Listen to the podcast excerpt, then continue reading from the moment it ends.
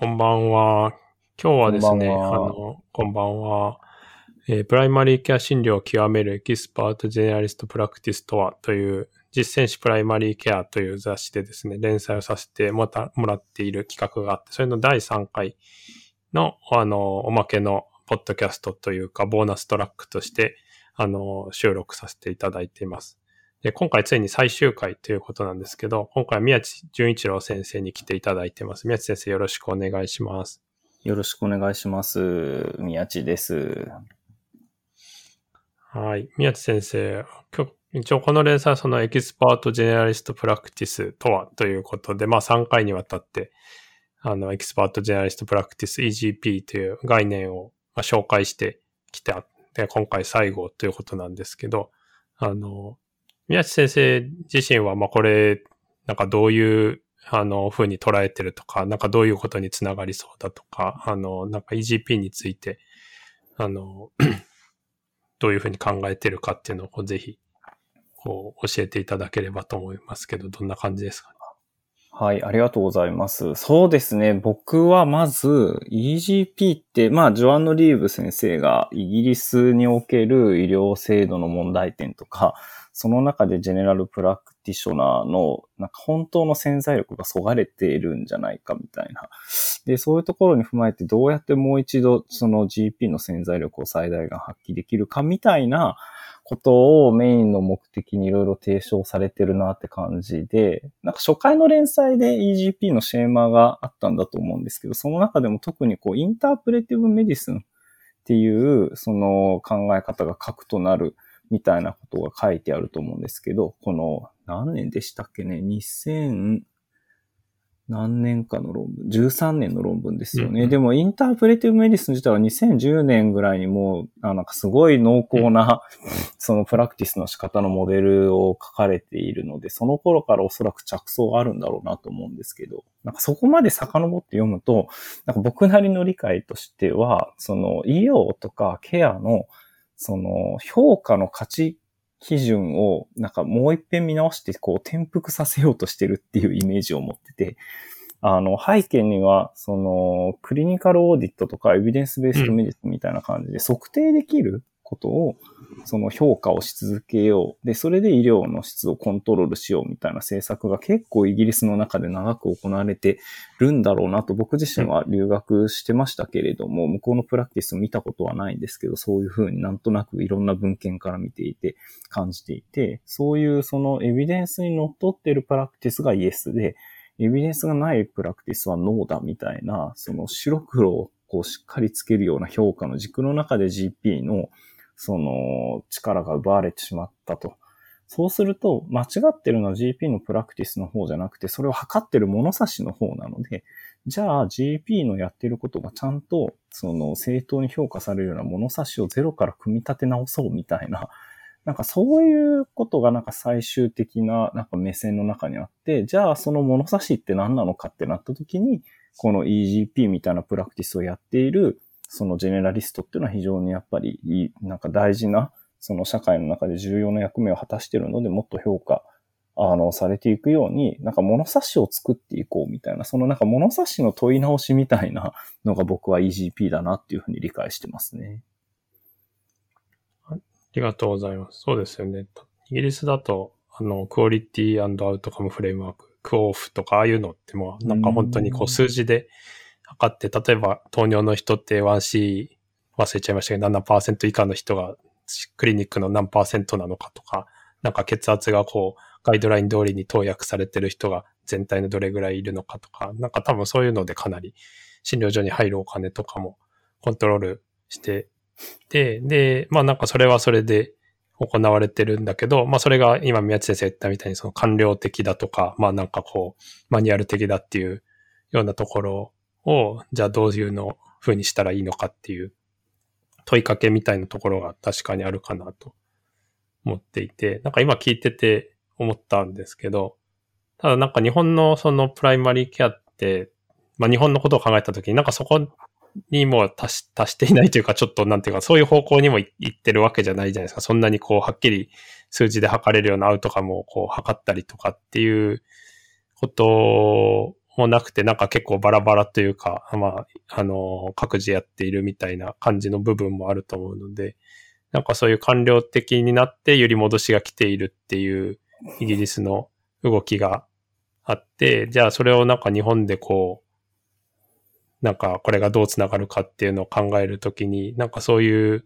数字で測れるようなアウトカムを測るっていうところにもなんか到達してるのかどうかなっていうのもなんかちょっと疑問だなと思って、なんか今 あの、なんかこれが出てきたバックグラウンドっていうのは多分そういうイギリスのあの、医療制度の中で出てきてるので、なんか日本でどうかっていうのを、あの、考えるときに、まあそこもやっぱ含めて考えないといけないんだろうなっていうのを、なんかちょっと今聞いてて改めて思いました。あの、その点に関しては、僕はですけれども、なんかこう、確かにこう EBM を踏まえた評価のだ、評価っていうのは、なんかこう適用できるところには適用した方がいいので、なんかそれがあんまり日本の医療制度の中、評価の中に組み入れられていないっていうところは、入っていってもいいかなとは思うんですけれども、ただなんか、それを徹底的に入れる段階を経ないと次に行けないかっていうと、そんなことはないので、なんかそこに達してないけど、そこは通過せずに次のステップを目指してもいいというか。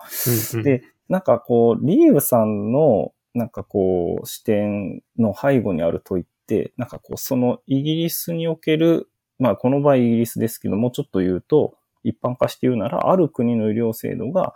GP の力をどんな風に邪魔しているのか、どんな風に推し進めることができるのかっていう、多分、まあリサーチクエスチョンというか、あの、医療制度上の問いがあって、それに対してリーブさんなりの答えが、その、今ちょっと話題に出たインタープレティブメディスの中で述べられているような、その、えっ、と、あれは何でしたっけね？SBM ってやつですよね。ああ。とか、 bureaucratic medicine みたいな、なんかその本当にね、官僚的でみたいな部分が、やっぱり GP の力を落としてる、だったと思うんで、もうちょっと言うと日本の今のその出来高制とか、いろんな医療制度のその評価の仕組みがあるじゃないですか。あの中で GP の力を、やっぱり邪魔している要素は何なのかみたいな問いで、これがこういうふうに邪魔している。なので、僕らはこういうことをその診療の評価体制に提案していくみたいなふうに展開していけば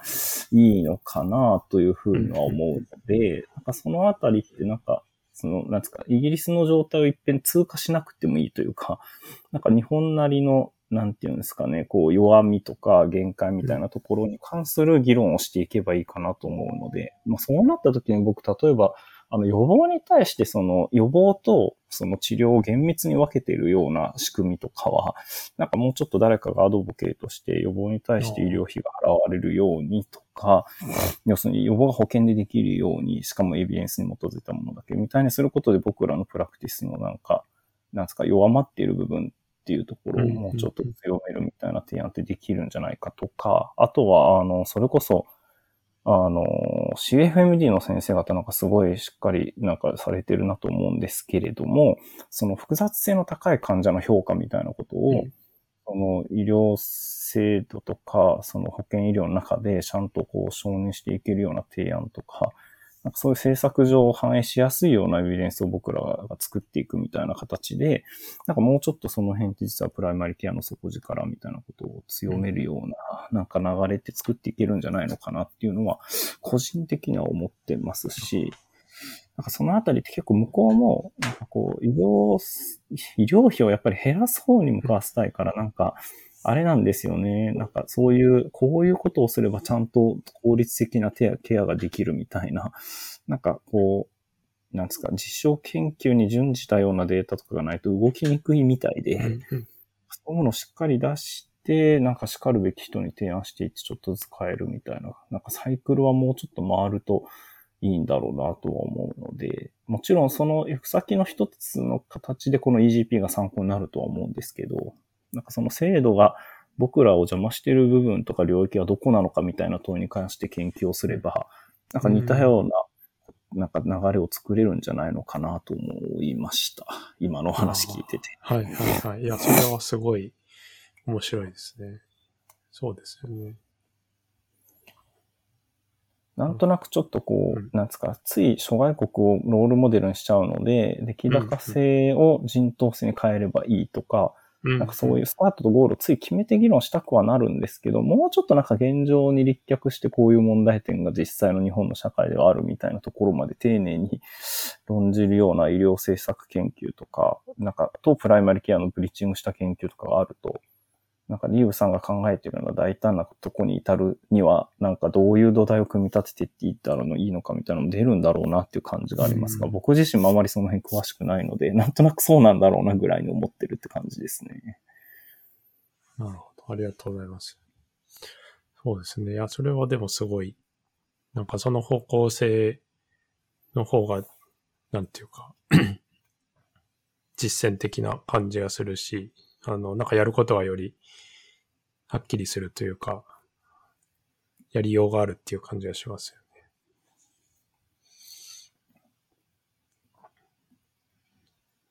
あすいません。じゃあちょっと話を戻すんですけど、ちょっといきなり日本とどうかっていう話に僕はしちゃったんですけど。そうです。いや、でもなんかそういう話がなんかどんどん出ると面白いですよね、こういうのは。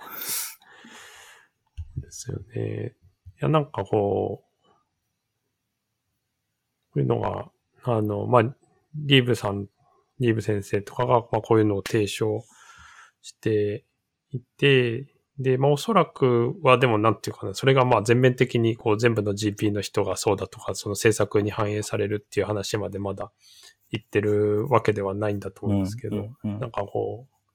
宮地先生が見て今後、なんかこれがどういう風に使われていくのかとか、まあさっきちょっと言ってましたけど、そのリーブ先生とか、まあこれのひ提唱してる人たちの最終的なこう方向性っていうのがなんかどういう方に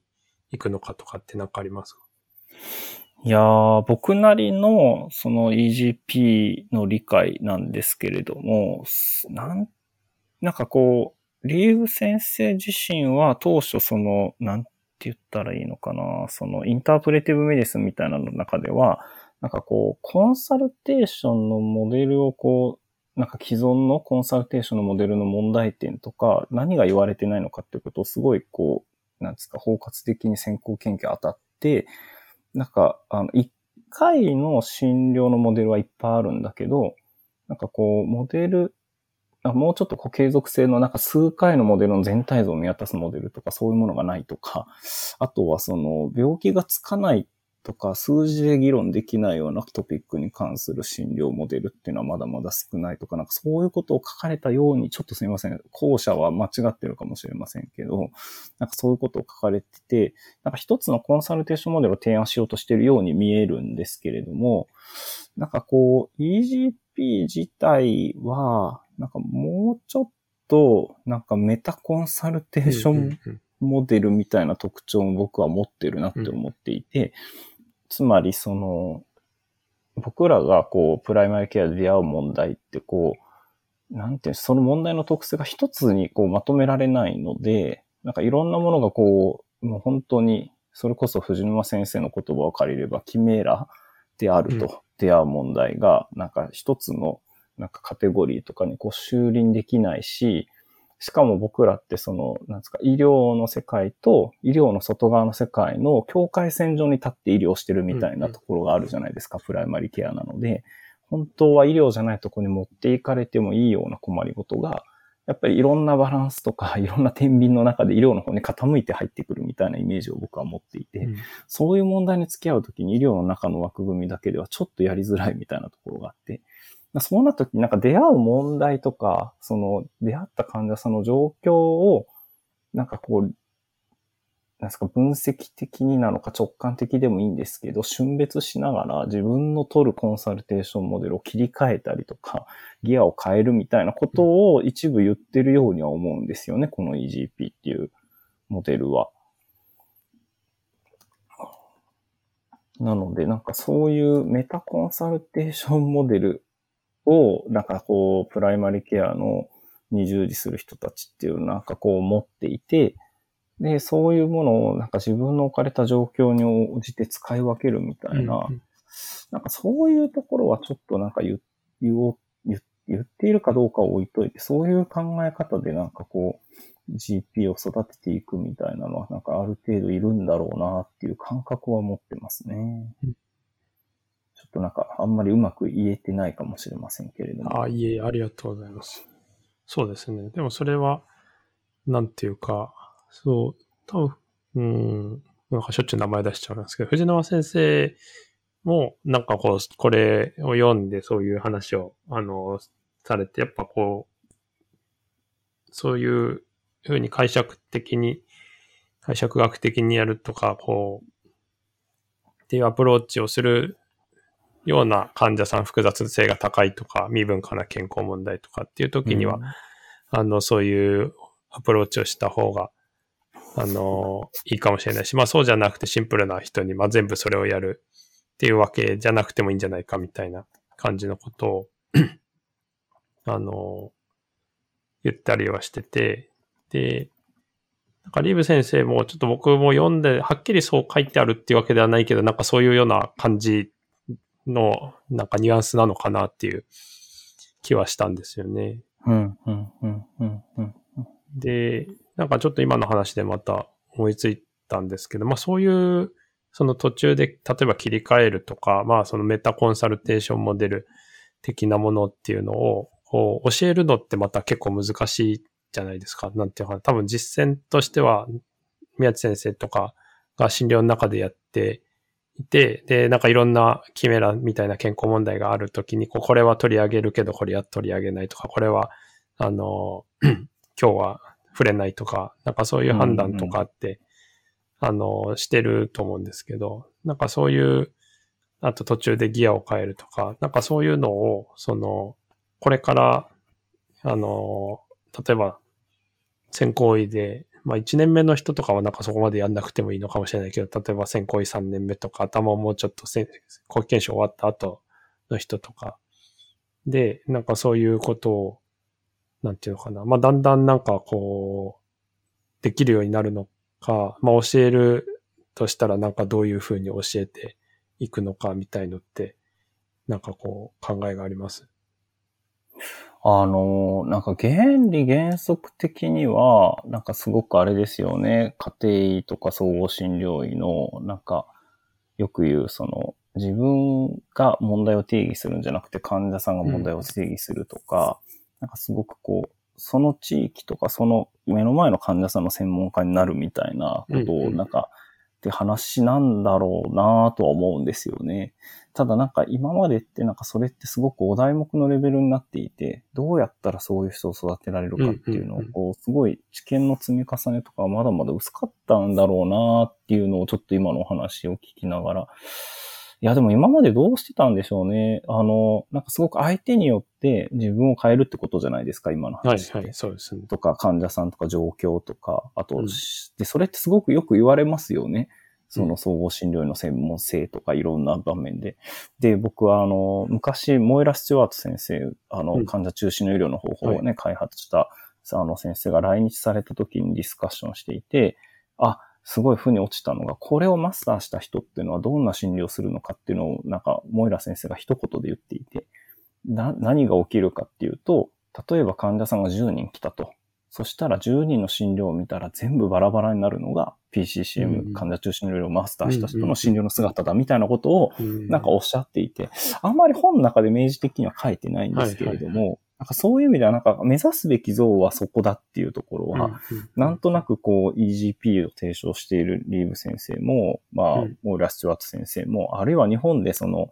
なんですか、実地でやってきて、患者さんに合わせて自分をやっていくんだって言ってる、その日本の実地以下の先生方も、その部分っていうのは結構共通してるなと僕は思っていて、問題はどうやったらそこに対応できた、到達できるのかっていうので、いろんなモデルとかいろんなやり方をなんか言ってきたなとは思うんですけど、なんていうんですかね、その、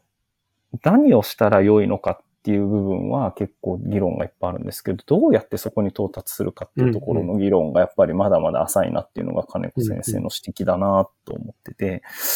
僕なりの今の考えは、なんか EGP とかそういうその、相手に合わせて自分を変えるっていうことを学ぶとか、そこになんかこう進んでいくためには、まず、なんか熟達っていうものが何なのかみたいなのを一遍見直してみる必要があるんじゃないのかなっていう感覚は持っていて、先生、あの、熟達の理論とか考え方で、あの、ドレイファスの熟達理論って聞かれたことあります？わかんないです。えっとですね、結構今の実は日本、日本じゃないや、あの医学教育の中であのアウトカム基盤型教育とかコンピテンシー基盤型教育っていうのが、あの、例えば今の新家庭専門医とかでもベースになってると思うんです、考え方の。で、その、なんか背後にいくつかのその教育の理論とかがあるんですけど、その中でこう人間が初学者からマスターというか習熟者、なんて言うんですか、マスター日本語で。まあなんか、なんかヨーダみたいなマスターなのかもしれませんけど、になっていくまでのプロセスに対してどんなそのゴールなのかとか、どういうふうに変わっていくのかみたいなことのモデルっていうので結構よく引用されるんですよ。ドレイファスのその熟達モデルっていうのは。で、そのドレイファスの熟達モデルは結構マスターの姿っていうのは複雑な状況に対してもなんかすごくこう、ある意味直感的に状況の全体像とかなんか把握して、瞬間的にそのほとんど対応できるみたいな、ま、なんか熟達像を書いてるんですよね。で、なんかその考え方の背後って、なんかこうマスターはもう自分の経験の中にそういうものに対応する技をもう全部揃えて持っていて、うん、で、それを引き出しようのようにして使うみたいな、はい、なんかそういう、なんですか、暗黙のなんか捉え方が混ざってるなぁと僕は思ってるんですけど、うんうん、でもなんかさっきみたいなメタコンサルテーションモデルとか、あと EGP の中でもすごくこう強調されてるような個別の患者さんに合わせたその対応とかをその場で考えながら一緒に組み立てていくみたいなことがすごくインタープレティブメディスンのモデルの中では大事にされてますよね。はい、はい、そういう要素って、なんかこう、そのドレーファスの熟達した姿のモデルと、ちょっと食い違うというか、要するに、ドレーファスのモデルだともう、その熟達者側が全部持ってて、引き出しのようにして使うみたいな感じなんですけど、はい、EGP のその診療って、もうちょっと患者さんと一緒にこう、紆余曲折しながら探すとか、なんかそういうことも、あの、なんですか、熟達の一つの姿だって言ってると思うんですよ。でそうするとなんか最初から専門家が全部知ってるみたいなモデルをつい僕らは専門家とか熟達者っていうと想像しちゃうと思うんですけど、そうじゃなくって、もうちょっと不完全な専門家というか、不完全な代わりに目の前の新しい状況に対して目が見開かれていて、で、その目の前のその新しい患者さん、新しい状況、それこそ最近だったらそのコロナのこの状況とかも新しい状況ですけど、はい、の中で、なんて言うんでしょうね、なんか、もう一度情報を収集し直して、もう一度自分の原則を見直して、で、もう一度その場所だから、なんかこう、できる最善の策を新しく発明するというか、なんかそういうなんかこう、状況に合わせて新しい策をその中で生み出していくような 熟達像みたいなものが、なんかちょっと求められてるかなというふうに思っていて、で、そういうのを最近は医学教育の中では、あの、適応的熟達って言葉があって、うん、ちょっとこれ正しい日本語か自信ないんですけど、英語は adaptive expertise って言うんですけれども、なんかそういう適応的な熟達をなんか目指した、その、教育みたいなものが、この EGP ができるような専門家を育てる上でちょっと一つ鍵になるんじゃないのかなっていうふうに思いますね。でその適応的熟達というのは今話したような、その出会ったことがない状況でも、その出会ったことがない状況の中でもう一度情報、その環境を見直したりとか情報収集して、それを分析して、で、それまで自分が持っていなかったレパートリーをその中で作っていくことができる専、なんか熟達っていうふうに定義されていて、そういうのが医学教育のそのカリキュラムの中でも結構大事なんじゃないかっていう指摘が2010年代の後半ぐらいからしてき出しているグループがトロントの大学にいて、でもそのメインの研究者の先生とかはあれなんですよね、 family physician なんですよね、元のバックグラウンドが。で、なんでそういう adaptive expertise が大事かっていうと、その臨床における不確実性とか multimorbidity とかに対応するために、そういう熟達が大事なんだみたいなことも論じていて。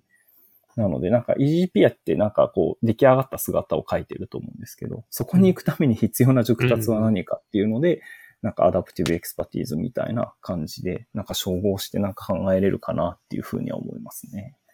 なるほど。ちょっとざっと思ってることを喋っちゃいましたけど、そんな感じの。面白いです。ドレーファスさんのやつっていうのは、なんかより問題解決みたいなことにフォーカスをしてるってことなんですか？それともその adaptive expertise も、まあやっぱり目指すところは問題解決みたいな感じ。問題解決であるっていうのはなんかある、なんかドレーファスはそれだけじゃないと思うんですよね。あの熟達のモデルって多分問題解決じゃない仕事に関しても確か述べていたようには思いますので、ただ、医学教育に適用するときは問題解決に関する熟達みたいな感じだったと思います。だから、患者さんのその持ってくる問題が複雑でも即座に対応できるのがマスターだみたいなこと言ったりするんですけど、違うのは、その、なんていうんですか、解決までのプロセスをどういうモデルを書くかっていうのが違ってて、って感じですかね。ドレーファスの方はなんか、いや、割と試行錯誤というよりはもう、初めからマスターは解決策を知っているみたいな感じの書かれ方をしてるなっていう理解を僕はしてますね。あるものを出す。あ、そう、あるものを出すって感じ。でも、なんか、 adaptive expertise の方は、むしろなんかなかったもの、なかった解決策を作り出していくみたいな感じなので。うんうん、その場で作るってことですよね。そうです、そうです。だから、より即興的な要素とか、なんか、その、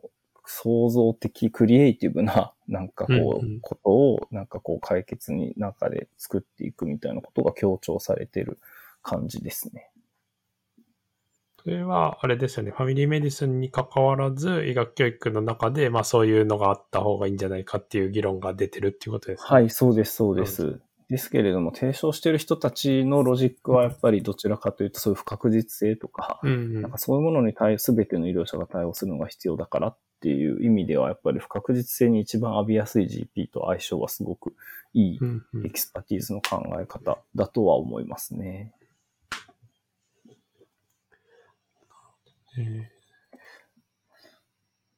この辺は僕は結構関心あります、最近。ああ、いやいや、面白いですよね。なんていうのかな。なんかちょっと話が戻るというかあれなんですけど、なんか結構こう、学習者の中でも、例えば、専攻医の1年目とか、初期研修の人とかとお話ししたり指導したりしてると、まあ結構、なんていうかな、まあ、答えが欲しいみたいな時があるです。なんかとりあえずこうどうしたらいいのかみたいな、なんか、なんていうのかな。それで、なんかこうあんまり、ああかもしれないし、こうで買おうかもしれないし、みたいに言うと、なんかこう結局よくわからんみたいになったり、あの、するときもあって、まあだからちょっと到達度とか、まあその、セッティングとかに合わせて、まあとりあえずこの時はこうしようとか、なんかわかりやすく話を、あの、まとめた方が伝わりやすいとか、なんかとりあえずその場を解決しやすいみたいな感じの時もあると思うので、で、まあなんかその到達度とかに合わせて、なんかどれぐらいそういうさじ加減みたいのを伝えるかっていうのを、まああまり出さないようにするとか、あの、うんうんうん。変えてるんですけど、なんかそういうのを、その、なんていうのかな、だんだん身につけていくためにできるのって、なんか僕は一個はやっぱり振り返りかなとは思ってて、なんかその、うん、なんていうんですかね、教科書的な答えがないことに対して、まあ自分がどういうふうに考えて、どういうアクションを取って、それがなんでだったのかみたいのを、まあ、後から振り返って言語化してもらうっていうのを、なんかこう繰り返していくと、まあだんだんそのやってる途中とかでもメタ認知できるようになったりとか、なんか知らないことが出てきた時にどういうふうにこう 対応するのかっていうのを、まあなんかだんだん自分でやりながら振り返ったりとか、あの、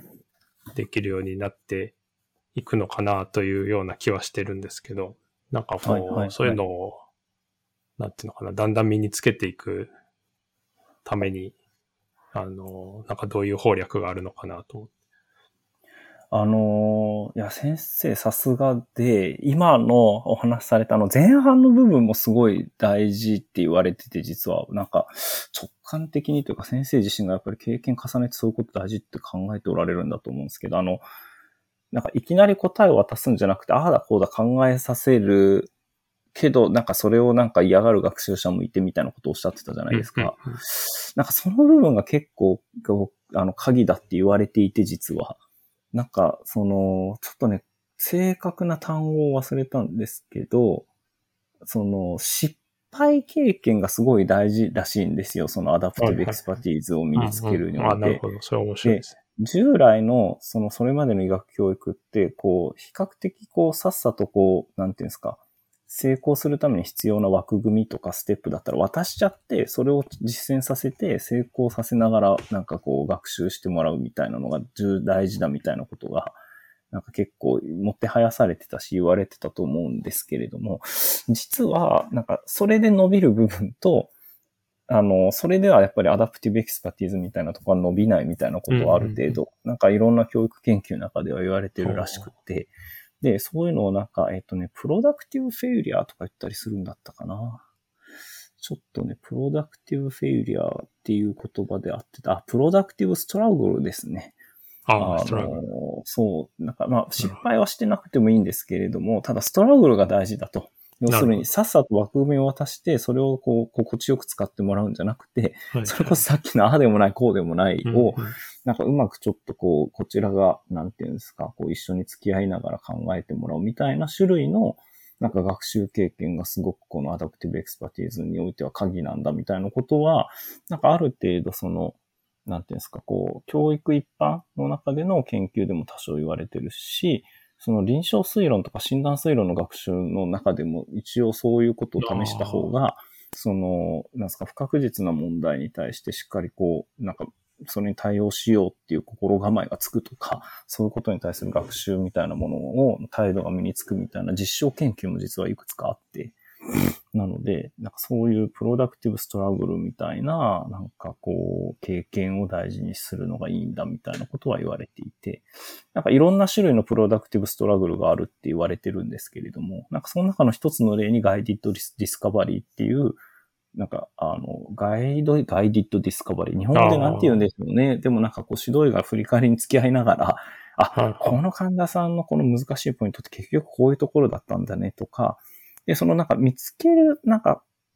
なんか最終的な着地点がすごくこう行動変容とかいろんなモデルですっごく言われてることだったとしても、その見つける過程をちょっと自分で一緒に見つけるって苦労しながらそうはいはいはい探すみたいな。それはすごいそういう思います。種類のことをちゃんとしてもらうっていうのは、なんかものすごい大事らしくって。だから先に枠組みを与えて実践してもらうことで育つ熟達と、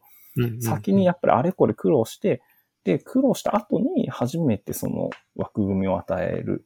あるいは枠組みがないことが見つかった場合は、それを一緒にね、なんか新しい理論としてめでればいいと思うんですけど、っていう順番でやることによって育つ熟達はちょっと種類の違う熟達なんだってことだと思うんですよ。で、EGP はやっぱり後者の熟達の育て方がいるってことなのかなって思っていて、なんかそういうようなことは、なんかあと二つぐらい言われていて、あうんうの、ん。総説が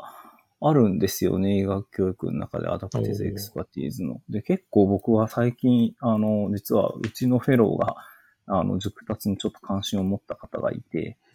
で、こういう熟達あるから一緒に勉強しようって言って抄読会したところだったんですけれども、結構面白かったうんうんですね。こういうところであれですね、ポッドキャストで論文の名前を言うのって結構難しいですね。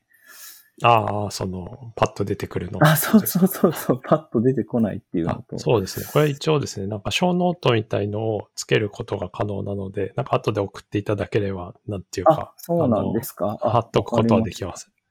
ちなみに、ジャーナルはね、あれなんですよ。 Journal of Evaluation in Clinical Practice っていうですね、たまにすっごい濃厚な質的研究が載ってて、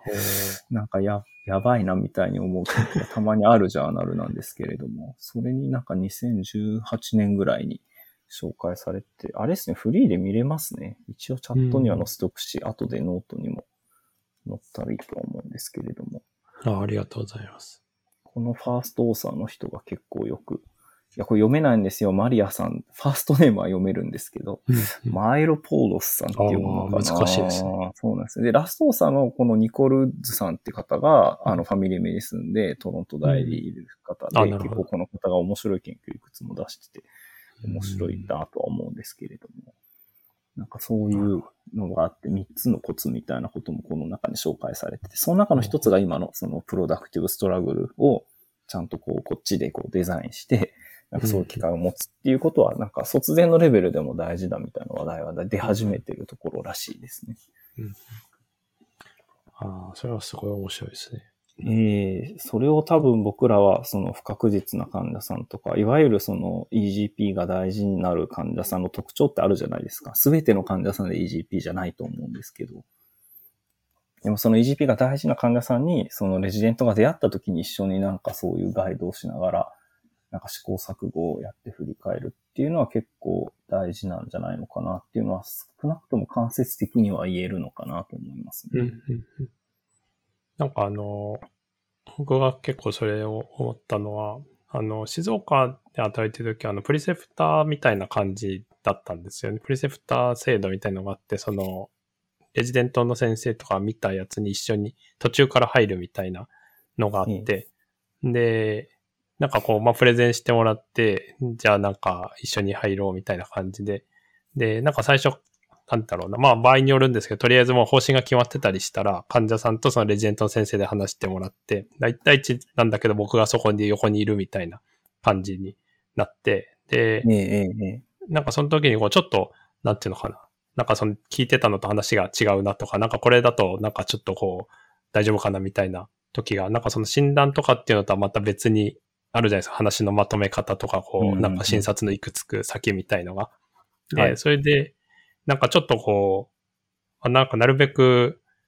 ほっといた方がいいのかなと思ってほっとく時もあるし、あの、でもちょっとこのままだとあれだなっていう時に、なんかこう少し、例えば解釈を聞いたりとか、なんかちょっと、あの、違う視点から患者さんに喋ってもらったりすると、あ、なんかそういうことだったんですよ、みたいになって、で、まあ例えばですけど、なんかそれまでちょっと、いまいちだなっていう感じのリアクションだった患者さんが、なんか、あそれだったら分かりましたとか、なんか安心しましたみたいになって、で、なんかこう、レジェントの先生も、あ、なんかこういう時にその解釈とか聞いたらこういう風になることがあるんだみたいなのを、なんていうのかな、体感してもらうっていうか、結構こうん。う、理論としては聞いたことがあったけど、あ、なんかこういう感じになるんですね、みたいなのが、なんかちょっと実感できるみたいな時が、まあ、たまにあって、なんかこう、そうやって、なんていうかな、僕は今まで教えてる時って途中で入るっていうのってあんまなくても引き継いで自分で見るか、なんかまあ見て、そのプレゼンとかで、その診断とかマネジメントが間違ってなかったら、じゃあそれでみたいになって、じゃあそうしときましたみたいな時はなんかあんまり気づかなかったんですけど、なんかそういうちょっと、あの、そういうマネジメントとかは間違ってないんだけど、あの、ファインディングコモングランドに達してないみたいな時とかに、なんかこう、それをちょっとガイドしてあげたりするっていうのはできる時もあって、そうするとなんか結構学習者の人はなんか腑に落ちるというか、ああちょっとこういうことだったんですね、前に聞いたことあるやつはみたいな感じになる時があったので、なんかそれは、あの、面白いなと思いました。へえ、いやーでもそれあれですね。なんか日常的にプリセプティングに同席して一緒に患者さん見てないと、そういう指導医としての技能ってなかなか芽生えてこないとは思うので、うんなんかそれはすごい、なんかいい教育をされてるなーっていうふうに思いましたね、聞いてて。なんかあれですよね、こう、先行医と自分で、なんかこう、ある意味コラボレイティブに、その患者さんを探索してるって感じですよね、うんうんそのやり方ですと。そうですね。いろんなプリセプちょっと横から見てるからわかるみたいなとこもあるし、ええなんかちょっとその両方のリアクションとか、なんかが見えるので、そうですよね。あとなんかその、EGP に結びつけるのであれば、その、まあ、あの、なんですか、 interpretive medicine もそうだし、あとさっきあのリフレクションの話を出されましたけど、はいそのショーンの reflective practitioner も,、うんもそうなんですけど、共通してるのって、なんかこう、一回の診療を研究に見立ててるんですよね、一回性の高い。はいはい。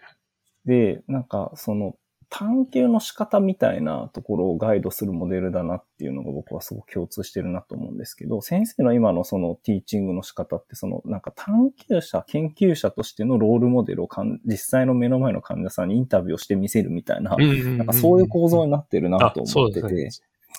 なんかこういう、なんていうんですか、まあ、量的な研究もね、結構やっぱりガイドとか専門家のガイドがあって初めて発見できることってありますけど、質的の研究もそうで、なんかインタビュー一緒にするとか、なんかインタビューで得られたデータの解釈を議論するからこそ初めてそういう見方ってできるんだって気づけたりとかってあるじゃないですか。はい。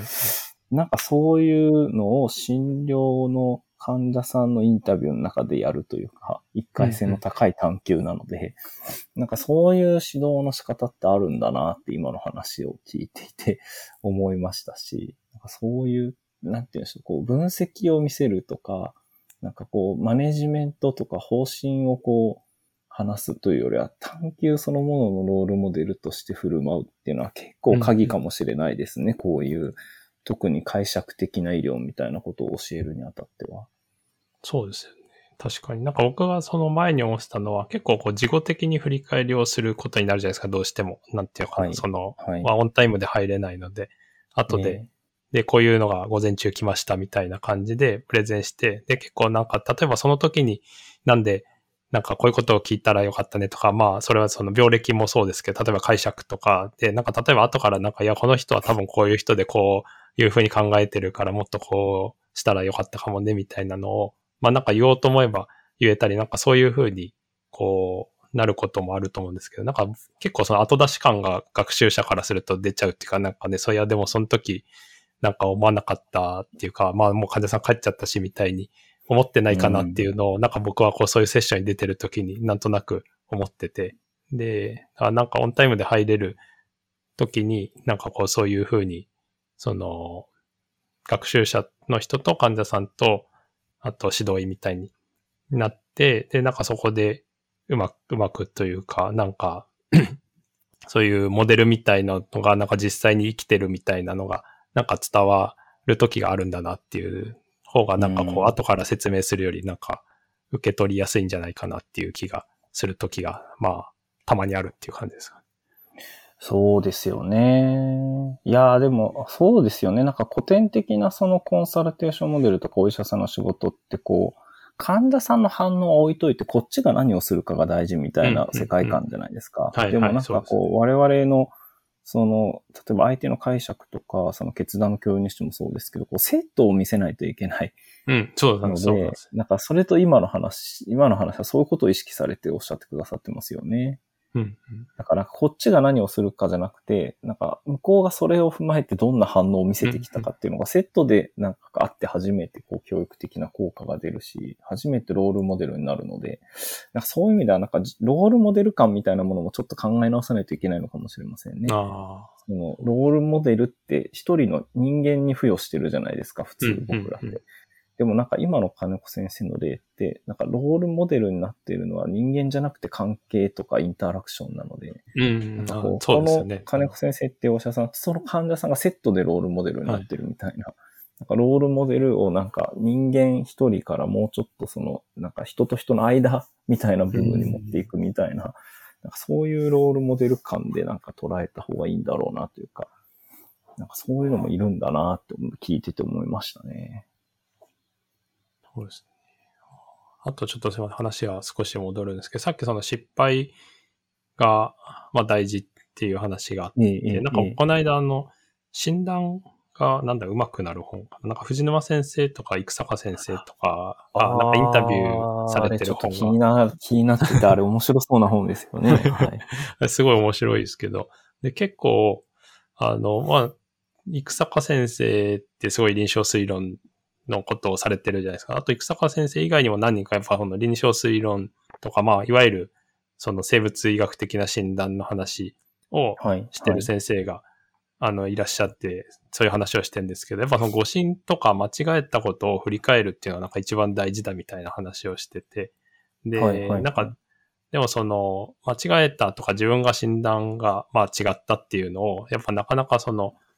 みんなの前で言うとか、他の人に共有するみたいなことが難しいっていう文化があって、で、だからそれを変えるところから始めたみたいな話をしてて、いかになんていうか言ってもらうかとか、で、それで、あの、それをみんなで議論したり共有したりできるかとかっていうのが、なんか結局その診断エラーとか臨床推論、診断エラーを減らしたりとか、臨床推論をより良くするのに、なんかこう、まあ、結局はそれなんですみたいな話をあの、されてるのが、確か生坂先生はそう言ってて、他の方もなんかそういう、なんかちょっと言葉は違うんですけど、やっぱその誤信とか間違ったのをどうやって振り返ったり共有するかみたいなのがキーだみたいな話を、あの、されてて、なんかそれがすごい面白かったですよね。で、なんかもうその一個のコンサルテーションの中で何回もその誤信をしてると、なんか自分が一瞬見立てて、あ、これは違うって捨てたりとか、もうそれも誤信だとしたらもうなんていうか果てしなく誤信をしてるんだけど、それをなんか自分で、あの、自覚して、なんかどんどん変えてったりできるかとか、あとまあ、あの、結局それができるようになるには、なんかまず、他の人がどういうとこで誤信したとか自分が誤信したっていうのを共有して他の人とディスカッションするっていうのがなんかそれを繰り返していくと、こう、一個のコンサルテーションの中で自分が、なんか何を考えてて、で、どこが違ってないのかみたいのを、こう、判断しながら、なんかまあより、あの、一人でもなんかそれに近づけるみたいな感じのことが話されてて、なんか面白いなというふうに思って、ちょっとさっきの話と少し共通するところがあるかなと思い出しました。ああ、確かにな重なってますけど、ずれてるところもありそうですね、うん、今の話は。うん、なんか多分、誤信を受け止めるとか、なんか誤信をちゃんと確認するっていうところまでだとさっきの話とはまた違うんだろうなと思って聞いてました。うん、その、結局その、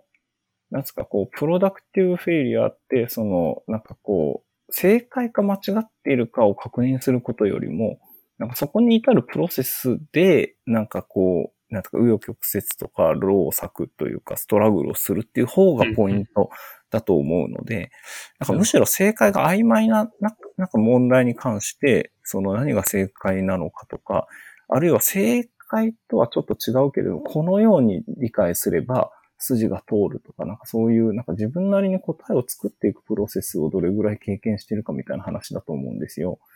だからそういう意味では逆にこう診断っていうのは正解と不正解がくっきり分かれるので、なんかそういう問題とは相性が悪いトピックである可能性もあって、要するに、こっちが考えなくても正解か不正解かが分かっちゃうっていうか、っていうふうに言うこともできるし、ただ一方で、なんで自分が間違えたのかとか、なんで自分っていう方は答えがないじゃないですか、そんなにシンプルには。やっぱりこう、その、誤診の研究とかの積み重ねで、こう、誤診って一つのね、単純な要因では絞りきれないってことも分かってるので、うんうん、じゃあ自分にとってどういう意味付けが一番次につながるかっていう問いの方は、多分正解が白黒ないと思うんですよ、ね。だからそっちをちゃんとやってるかどうかっていうのが、なんかむしろ関係あるんだろうなと思ったので、なんか振り返り方が大事っておっしゃったと思うんですけど、そっちがポイントで、なんか誤信をちゃんと確認していくことが大事だと多分見誤るんだろうなというか、っていうふうになんか今の話は聞いてましたね。あとはあの、一回のコンサルテーションの中で誤信と修正を無限に繰り返すっていう先生の、その、捉え方が僕は面白いなっていうふうに思いました。ね、多分、はい、誰が、草川先生だったかちょっと忘れて曖昧ですけど、なんかそういう、おっしゃってるんですね。話が書いてあって、なんかこう面白いなと。あなんか誤診っていうのが、なんていうかな、いわゆる本当に間違って患者さんに不利益が出たみたいなことっていうよりは、なんかもっとその手前のやつを誤診と捉えてるっていうか、まあ、誤診という言葉を当てはめてるっていう、なんかその仮説として出してそれを棄却するみたいなレベルのやつを、その、まあ、誤信っていう言葉で表現してるっていうなんか感じだと思うんですへえ。いやー、でも面白いですね。それは生坂先生なんですかね。なんか診断ってついなんか実証主義、つまり、なんか正解がちゃんと確認できるみたいな問題だっていうふうに僕もさっき捉えて喋ってましたけど、今の言い方はあれですよね。常に間違っているかもしれないので、刷新の余地があるみたいな見方なので。なんかなんかそういう感じで、だから僕も結構それを多分、ちょっと曖昧で申し訳ないけど、生坂先生がそういうふうに言ってるっていうのは結構意外というか、なんていうかこう、面白いなと。いやーなんかポスト実証主義的だなって思いましたし、なんか僕らの患者さんの、なんていうんですか、背景とか心理社会的なその置かれた状況の理解って僕、この、この捉え方なんですよね、要するに。その時点で手に入ってる情報の中で最善の理解をしてるけど、それは常に誤信で、やっぱりどんどんこう、向こうも変わっていくし、こっちも本当は常に理解が不完全不完全なので、誤信と修正を無限に繰り返して、その患者さんとの継続性作られていくなっていう感覚を持っていたので、なんか、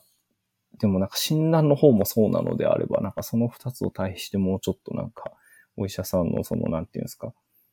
患者さんの理解とか診断の仕方ってなんか統合した、なんかこう捉え方ができるのかもなと思って聞いてて思いましたね。そうね。ちょっとまた、あれなん、もっと喋っちゃってあれなんですけど、こう、そのま、なんだっけ、プロダクティブストラグルでしたっけ？スラゴですね、はい。で、なんかあの研究を教えるときとかも、なんかちょっとこう、どうするのがいいのかなって最近悩むことは多くて、なんか、なんていうの、まあ、最初、こう、すごく、まあ、量的な研究とかで、なんかテーマが、例えば僕がやっているやつのこう、サブ解析じゃないけど、なんかもうある程度やり方とかが、まあ僕の、とか、まあ他の先生でもいいですけど、理解、なんていうかな、こう、コントロール範囲内にあるのをやってもらうっていうのが、まあ、方法としては、例えば一個あるじゃないですか。そうすると、まあ、手順を追ってもらうとか、なんか最後までトレースしてもらうっていう作業はできるけど、まあ、なんていうか、そう、トレースしてるっていう感じになっちゃって、あとはまあ、その、ゼロからやってもらって、その人が思っているやつをやってもらってっていうので、まあ実際は多分その、なんか間でどこかを取ってるっていうか、あの、まあやりたいことをやってもらうんだけど、まあ僕が全然こう、できない方法論とか、なんか全くわかんないテーマとかだとちょっと指導しきれないので、まあ他の人に入ってもらうなり、まあ僕のちょっと馴染みがあるところに落とすなり、まあそのうん学習者の人ができる範囲にしてもらうなりっていうのをすることにはなると思うんですけど、なんかこうでも、やっぱなんていうんですかね、全部こっちで手伝っちゃうと、あの、ちょっと違うのかなっていう気もして、なんかこう、このまま行くとどうなるのかなと思う時もあるけど、なんかまあちょっとしばらくやってもらうかみたいな時もあったりしてう、んで、その辺が、なんていうんですかね。その、だからやっぱり、ちょっとない、ストラグルがあった方が、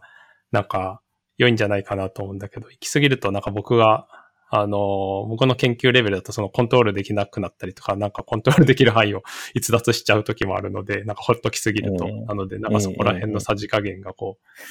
あの、難しいなと思います。いやー、その辺なんかあれですよね、研究室の指導方針とか、やっぱりなんかそういうのも関わりますもんね。うんうん僕は自分の研究指導をしてくれている、今もそうなんですけど、あの、指導者の先生はどっちかっていうとそういう範疇の外に行くのを歓迎するタイプの。先生なので、なんか、いろいろ、なんていうんですか、本当に自由にさせてもらっているというか、なんかそういう感じはあるなって思うし、むしろなんか、多少逸脱してくれないとなんか研究としては面白くならないし、みたいな感じのことを言われますね。なんか。なので、どっちかっていうと、プロダクティブストラグルどころか、なんて言ったらいいんでしょうね。でもなんかその、コントロールの範疇の中に置こうとはされてないなっていうのをすごく感じますね。自分がでも研究指導するときはどうかな。なんかその、第三者というか、なんかやっぱ自分の範疇の外のことをやるときになんか、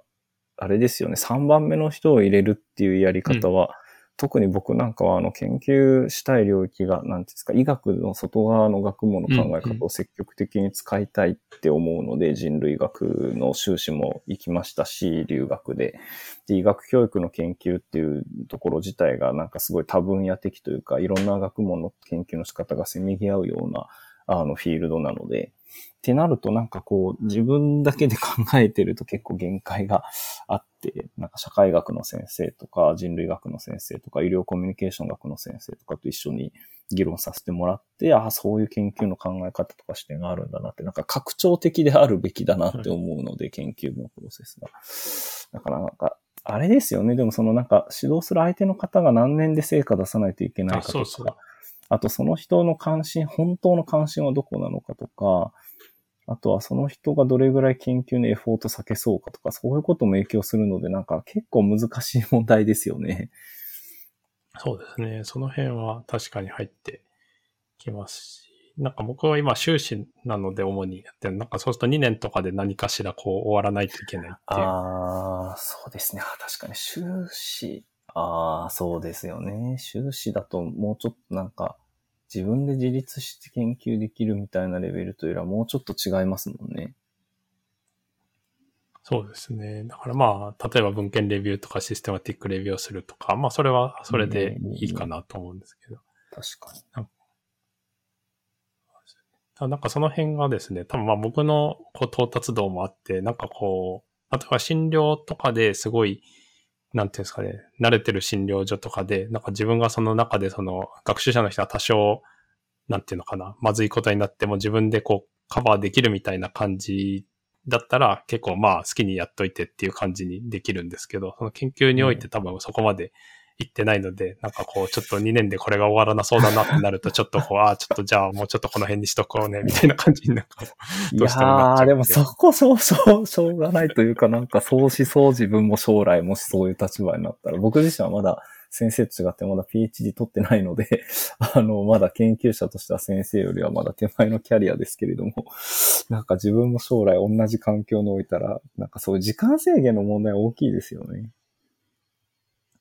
なんか、ここら辺にしとこうって言いそうです。はい。というか、実際自分のフェローシップでも議論するときそう言ってる気がする。ああ確かにな。でも、研究は特にあれですよね。新しいものを作っていく熟達なので、そうなんですよ。目線はすごく当てはまりますね。今言われて思いましたけど。そうですよね。なんていうかこう、やっぱり、新しいものが、なんていうかな、新しいものを付け加えるっていうのは、まあどうしても性質上求められるじゃないですか。ええだから、ええまあなんかちょっとまた、臨床の、そうね、まあ臨床でもさっきの話だとそうなのかな。なんかこう、一通りマニュアル的なことができるとか、なんか出研修に求められることができるみたいなこととはまたちょっと違いますもんね。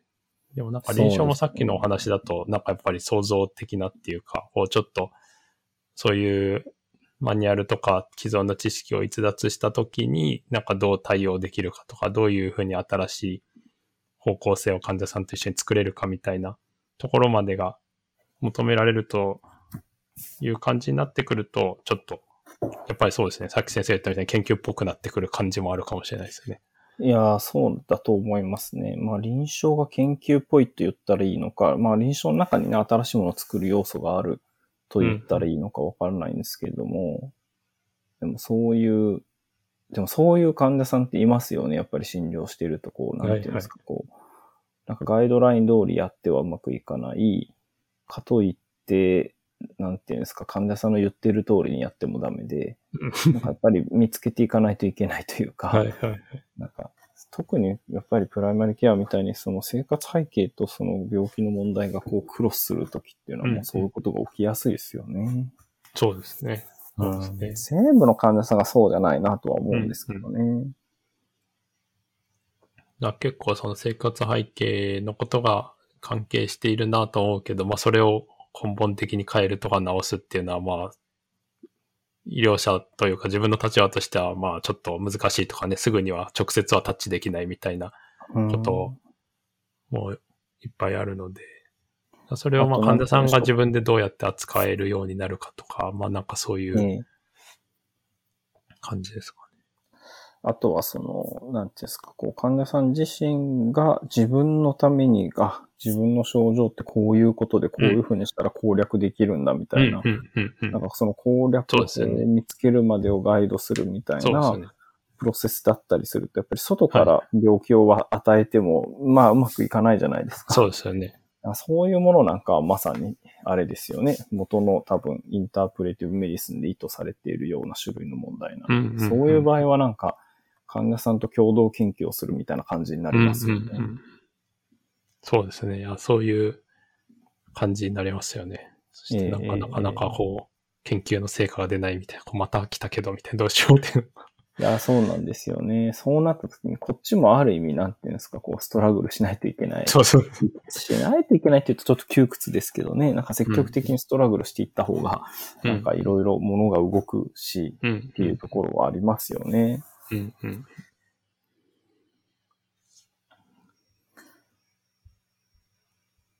そうですね。うんなんかこう、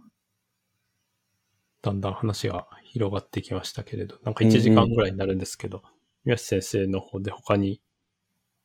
付け加えたいとか、こういうのをまだ言ってなかったみたいなのあります？ますいや、なんかその、この今回のその第3回ってほら、教育、教育じゃないや、あはい EGP に関するなんか日本のね、プラクティショナーがどういうふうに考えているかみたいな話があるわけじゃないですか。で、なんかあの、修行とか教養ってうんいううんキーワードが出ていて、なんかこの辺ってなんかどういうふうに、でもなんか修行とか教養っていう言葉のままだとちょっと、なんて言うんですか、あまりにもフォフォークタームすぎる、なんて言うんでしょうね、一般用語すぎて、うん。でもなんか結局修行や教養って言われてるものってなんかどういう風になんか臨床と関係があるんだろうなっていうのは自分自身は関心が持っていて、いや、この辺なんか僕なんかよりも藤沼先生とかの方がなんかいろいろ、なんていうんですか、こう、ね、いろんな角度からなんかお話しくださるんでしょうけれども、でもなんか、教養の問題にするのもちょっとなんか、なんて言うんでしょう、ちょっとこう、角度がずれちゃう感じもしていて、僕としては。なんかもっと違う感じで、なんかいけないのかなっていうのは思ったりはしますね。いや、それこそさっきの熟達で言うと、教養を身につけていればいいっていうモデルは、なんか最初から持っているみたいなモデルの方に行くと思うんですけど、うんうんうんでもなんか EGP ってもうちょっとなんかこう、自分が持ってる教養を一旦なんか置いといて患者さんと探すみたいな要素もあるとは思うので、はいはい。だからなんかシンプル、ただ教養がなさすぎると今度は探索の仕方がわかんないみたいなことも起きるのかもしれませんから、なんかそこのバランスって結構難しいなと思って僕はこの教養の部分を読んでましたね。うんうんそうですね。確かなんかこれの時は、なんかまあフォーカスグループでそんなに時間もなくて、なんかその教養ってどういう意味で言ってんですかとか、なんかどういうのを教養だと思って言葉を発してるのかとか、あんまりまあなんか、こう、掘り下げるっていう感じでは、その時はやってはいないんですよね。で、なんか僕のイメージだと、なんていうのかな。なんかまあ教養っていうのは何を指すかにもよると思うんですけど、なんかその、まあ小説でもまあ漫画とか映画とかでもいいんですけど、なんかそういうのをなんか見たことがあるっていうのが、なんかその患者さんのこう背景を理解するのに役に立つ時とかもあるじゃないですか。なんかあこういう人世の中にいるんだとか、ねこういう時こういうふうに考えることってあるんだみたいな。なんか自分のその考えの範囲の外にあるものを、まあだから別にその難しい文学とかじゃなくていいと思うんですけど、なんかそういう、はい。あの、なんか他のナラティブっていうか、その患者さんとか自分じゃないところで接したナラティブと患者さんの、あの、ナラティブをなんか接続できるとか、なんか患者さんを理解するというか、あの、思いを、なんていうのかな、なんかどういうふうに、なんでこういうふうに行動するのかなとか、なんでこういう、の時こういうふうに考えるのかなっていうのをなんか推測するのに、なんか別のところから持ってきたナラティブを接続できるみたいなのが、なんかこう、まあそういうのを教養として表現しているのかなっていう、まあこのインタビューの中での教養がそうだったかわかんないんですけど、なんか自分としてはなんかそういうことに役に立つ時があるなっていう気はします。うん、確かにな。なんかその自分が生きたことのない人生に対する配慮とか想像力とか、はい。なんかそういうのって確かにあれですよね。なんか別にいわゆる教養とかじゃなくて先生のおっしゃるようなやり方でこう、その、なんかどこで自分とし違う言い得るのかとか、自分とどんなポイントが、なんかこう、社会を見るときに違った目線を持っているのかとか、なんかそういうことに対するなんか許容だったりとかします。教教養じゃなくてあの許容ですね。はいはいはいはい。みたいなところでもありますよね。確かそうです。だから、まあ、質的研究とかって、なんかすごい面白いのとか読むと、結構こう、ものの見方が変わったりとか、なんかこういう風なに。はい考え方する人いるんだとか、なんかそういう風に思ったりする時があるので、なんかちょっとそういうのに近いかなと思って、なんか例えばあの、生活保護の人の手記みたいのを、まあそれなんか質的研究とかじゃなくて本人が書いてるやつなんですけど、なんかその精神看護系の雑誌に、その本人がなんか生活保護になった時の気持ちみたいのを書いてるのがあって、それはもうなんかとつとつと書いたんですけど、なんかだから、あこう、まあその人はこういうふうに思ったみたいな、なんか生活保護になったっていうことで、なんか余計仕事とかしたくなくなるとかちょっと忘れちゃいましたけど、なんかこう、えなんていうのかな。あの、なんかレッテルを貼られてるみたいな感じが、あの、あるったりとか、まあなんかこう、あの、そこに、なんか生活保護になってるから、なんかその保護費を使ってパチンコに行ったりとか、そういう無駄なことに使った方がいいんじゃないかと、なんかいう気持ちになるみたいな感じのことを書いてあって、なんかこう、あそういうふうに思う人も、なんかいるのかもなとか、なんかそういうのを読んで、ちょっとこう、また患者さん見るときに見方が変わったりとか。うん、確かにな。なんかあの人類学の研究全般的になんていうんですか、こう、そういう、その自分とは全然違う人生を生きてる人を分析するみたいな学問で、しかもその分析の時に、その分析の目線も、その研究対象の人とは全然違うところから持ってくることによって、なんか見えないものを見せるみたいなことをするんですよね。医療を研究するときに宗教の考え方を持ってくるとか、まあ古典的でよくあるんですけど、これうんうん。は。とか、あるいは経済を分析するときに、その贈与関係、要するに、なんか人間のもうちょっとお金を返さない、そのもののやり取りを使って分析するとか、うんうん。なんかそういう風にして、こう、なんか人、僕らの社会の中でこれとこれは別ってされてるものをあえてくっつけることによって、なんか物の違った目線をこう見せるみたいな研究って結構いろいろあって、なんかそういうのってすごくこう自分がなんか生きている人生とは違う人生を見せてくれたりとか、同じ人生と思ってても、なんか物の見方をずらして見せてくれるので、なんかその同じ出来事に対する解釈の仕方の違いを浮き立たせてくれるっていう感じなんですよね、人類学のいろんな研究とか民族史っていうのは。なかなかそういうのとなんかすごく似たような話なのかなと思って聞いてましたね。